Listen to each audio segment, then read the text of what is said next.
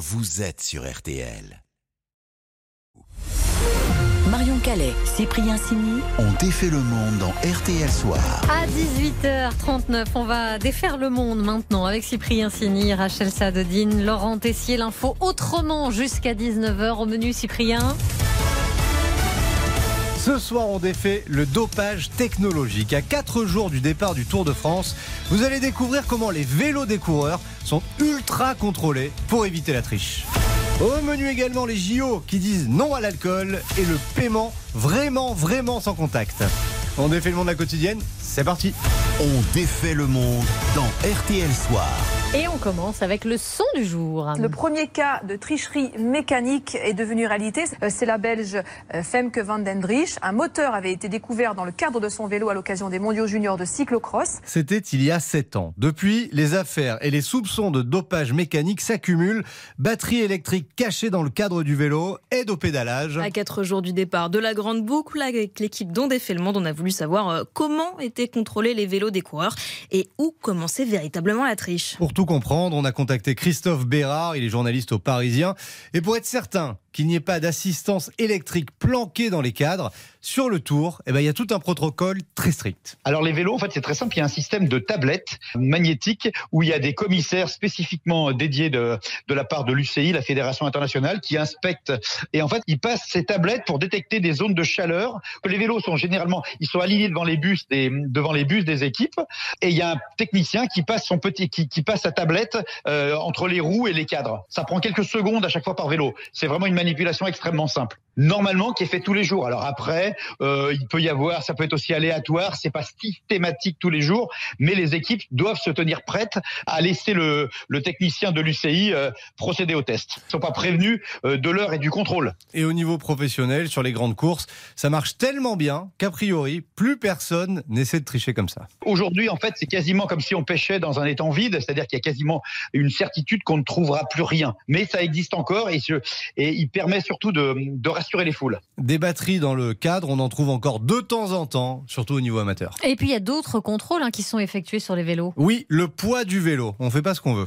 Certaines équipes pourraient tenter d'aller au plus léger possible, mais il y a une jauge autour de un tout petit peu moins de 7 kilos. On ne peut pas s'amuser à descendre euh, indéfiniment le, le, poids du vélo pour des raisons de sécurité, parce qu'à un moment, un vélo qui, est trop léger, forcément il ira vite, mais à un moment, au moindre impact, au moindre choc, surtout dans une descente, ça peut avoir des conséquences euh, terribles. C'est un peu comme en Formule 1, c'est-à-dire qu'on ne peut pas s'amuser à descendre autour d'un poids euh, maximum. Et donc là aussi, ils sont contrôlés, les vélos, ils sont pesés? Parfois, ils sont pesés, oui, ils sont pesés, mais pas tous les jours. Et après, on fait, on fait aussi confiance au bon sens des équipes parce qu'à un moment, c'est aussi un enjeu de sécurité. Le poids minimum exact d'un vélo, c'est 6,8 kg. Et finalement, quand on parle de, de dopage technologique, Cyprien, est-ce qu'il y a une frontière entre euh, l'innovation technique et la tricherie? Oui, alors elle est ténue, mais elle existe. On part du principe, comme partout, que ce qui n'est pas interdit est autorisé. Donc au niveau de l'aérodynamisme, les vélos, par exemple, d'il y a 5, 6, 7 ans, n'ont plus rien à voir avec les vélos de maintenant. Et les guidons sont de plus en plus plats. Les fils qui dépassaient avant sont intégrés quasiment dans le cadre, donc offrent moins de prise au vent.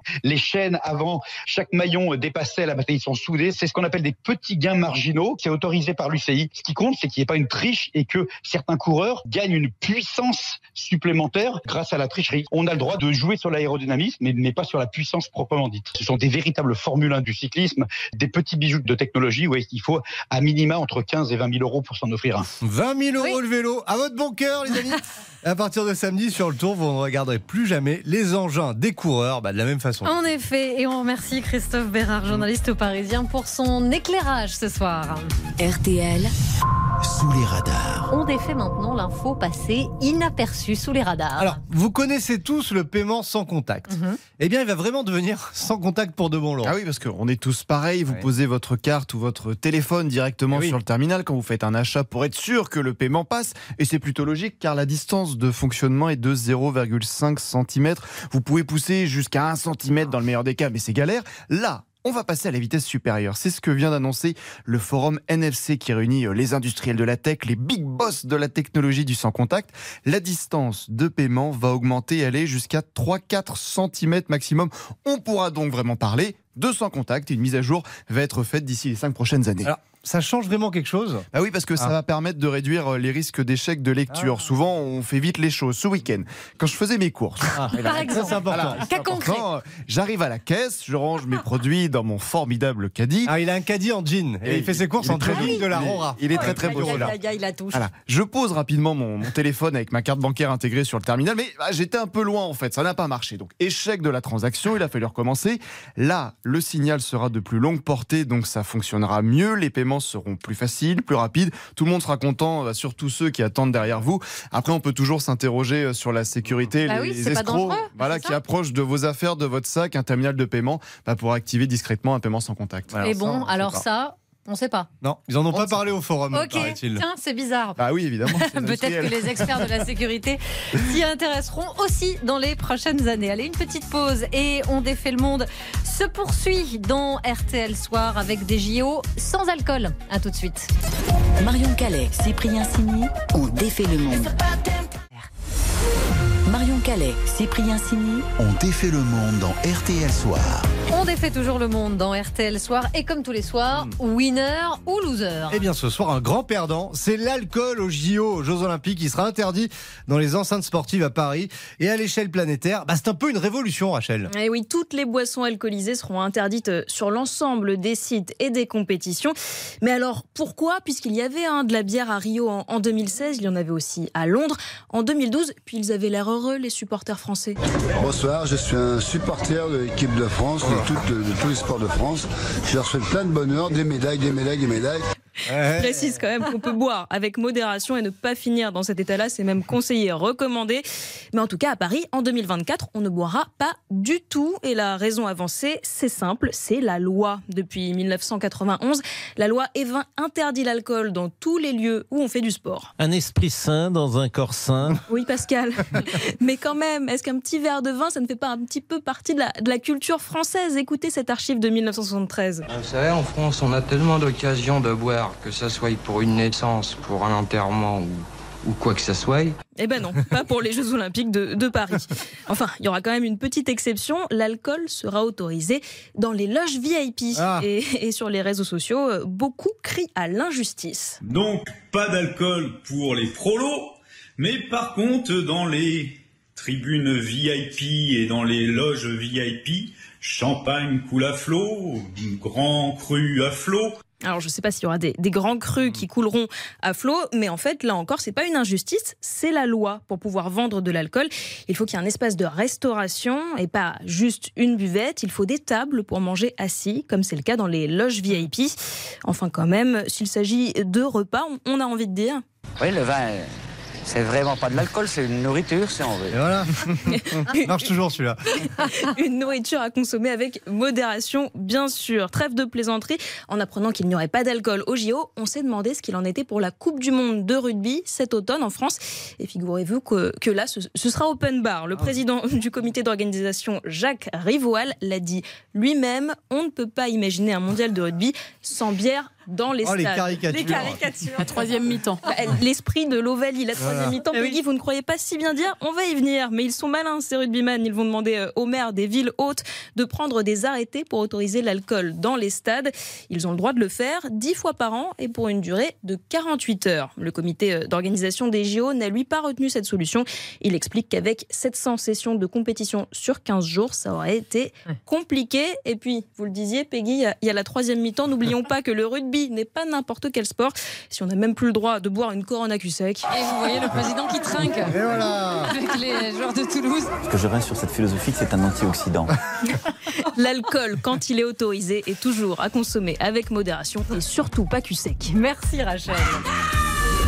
Le match des infos pour briller. Allez, c'est le match des infos. Rachel face à Laurent. Qui a ce soir la meilleure info pour briller au dîner Alors, c'est un duel inédit quand même. hein. Et pour cette première, Laurent a sorti l'artillerie lourde, puisqu'il va briller avec Sir Elton John, qui donne ce soir un nouveau concert à Paris. Vous en parliez dans LVT dernière avec Steven Bellery il y a un instant. Oui, mon info pour briller, c'est qu'Elton John n'était pas le premier choix pour composer la musique des chansons du dessin animé Le Roi Lion, sorti en 1994. C'était le groupe ABBA. Oh Eh oui, mais les artistes suédois ont refusé. Ils étaient euh, trop occupés par leur nouvelle tournée, lancement d'un nouvel album, d'autres projets. Alors Elton John a reçu euh, ensuite la proposition. Il a tout de suite dit oui, et c'est très bien comme ça, parce que sans ce retournement de situation, nous n'aurions jamais entendu l'une des plus belles chansons du monde, un Oh classique. C'est un grand enfant. Ah, le romantique dans l'âme. Et sans Elton John, vous n'auriez pas non plus cette musique en tête. J'espère qu'Elton ne nous écoute pas ce soir parce que s'il sait qu'il est passé après Abba, à mon avis, ça va lui faire quelque chose. quand même. Timon et Pumba. Aucun souci. Bon bref, ouais, va. Ouais, c'est vrai. Merci Elton John. C'était juste hein, en plus. Ouais, je sais, c'est une cata. Ma femme me le dit, elle en peut plus. Rachel.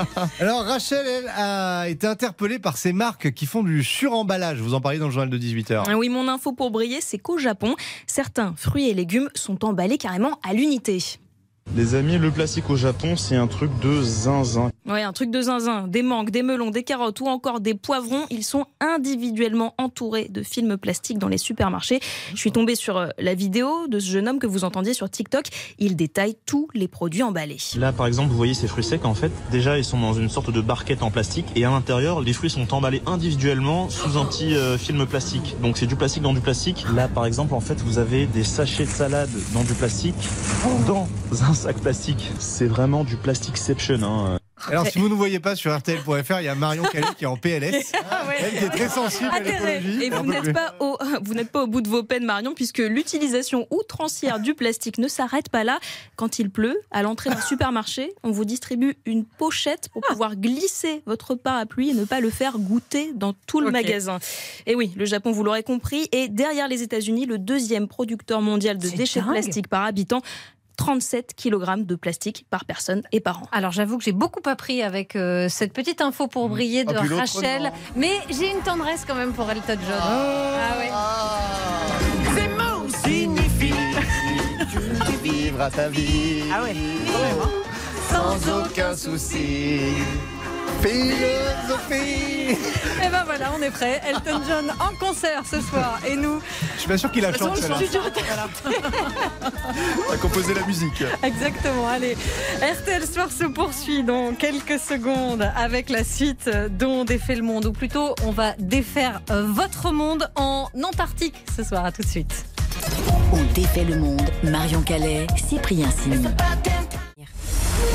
Marion Calais, Cyprien Sini. On défait le monde dans RTL Soir. Et juste avant votre journal, on défait toujours votre monde dans RTL Soir. Et on va prendre des nouvelles d'un médecin parti vivre une, vivre une aventure absolument incroyable. Ah oui, le 10 avril, nous étions avec le docteur Stéphane Fraise. Il vit au bout du monde depuis le mois de janvier en mission en Antarctique dans la station scientifique Concordia. Alors, la station Concordia, c'est une des trois seules stations permanentes euh, qui est au cœur de du continent antarctique, sur la calotte. On est à peu près à 1200 km de la côte et à 3200 mètres d'altitude. On est plus euh, isolé que peuvent l'être les astronautes de la station spatiale internationale.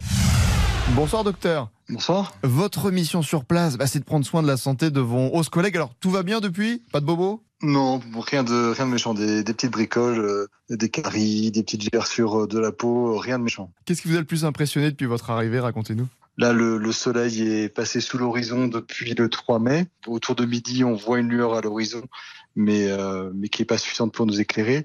Et donc, cette nuit permanente, c'est vraiment quelque chose de très particulier. Et alors là, le médecin que vous êtes, euh, il se transforme un peu en psy ou pas? Oui, alors, globalement, notre équipe va assez bien. On, on s'en sort plutôt bien, même si clairement, en ce moment, avec cette ambiance-là, on est tous un petit peu, euh, un peu au ralenti. Quoi. On fait le travail, mais on sent bien qu'il y a une baisse d'énergie, mais ça se traduit pas non plus par des symptômes inquiétants. Voilà, on est juste un petit peu ramollo, comme on pourrait l'être peut-être en France à l'automne. Et alors, on rappelle, hein, vous êtes le seul médecin à 1000 km à la ronde, complètement isolé. Au niveau euh, santé, comment vous vous allez et est-ce que vous continuez à les entraîner euh, en cas de pépin? Si genre, vous, vous avez un pépin par exemple Et effectivement, une de- des activités, c'était la formation de cette équipe médicale. On a fini, euh, on va dire, le cursus de formation initiale il y a à peu près un mois avec un gros exercice qui a duré quatre heures. Puis après, euh, après cet exercice, j'ai fait une, une espèce de petite remise de diplôme symbolique. Et vous les entraîniez notamment sur Avec le enlever, cuisinier. voilà, enlever une dent sur une tête de cochon avec le cuisinier, tout ça. Là, vous continuez les exercices pratiques? Oui, bien sûr. On- on- J'avais gardé de côté dans les congélateurs, enfin dans les congélateurs, dans les contenants extérieurs, des morceaux de viande qui étaient périmés et que j'ai gardés pour les exercices, oui. Et justement, euh, quelle est la température en ce moment? Depuis une semaine, on a un- une période de, de réchauffement. Donc, euh, et quand je dis réchauffement, alors ça va vous faire bizarre parce qu'on est sur des températures qui sont là euh, autour de moins 50. Mais il y a une semaine, on était, on avait battu le record annuel. On était tombé à moins 78 avec des ressentis à moins 95 avec le vent. Et là, ça piquait un petit peu. Il y a un soir où j'ai voulu faire des photos et en fait, euh, euh, au bout de, de trois photos, je me suis fait des petites gelures de doigts euh, qui sont en train de doucement guérir, mais que je sens encore. ouais. Eh ben courage à vous en tout cas. Merci, merci docteur Stéphane Fraise. Bonne soirée, bon courage. Merci, au revoir. Ah là là, ça fait rêver. Ah oui, ça fait rêver l'Antarctique avec euh, Stéphane Fraisse, qu'on a toujours plaisir à retrouver dans On défait le monde. Merci à vous les amis. Bah, merci Marion. À demain. À demain, bien Et sûr. bonne soirée à vous.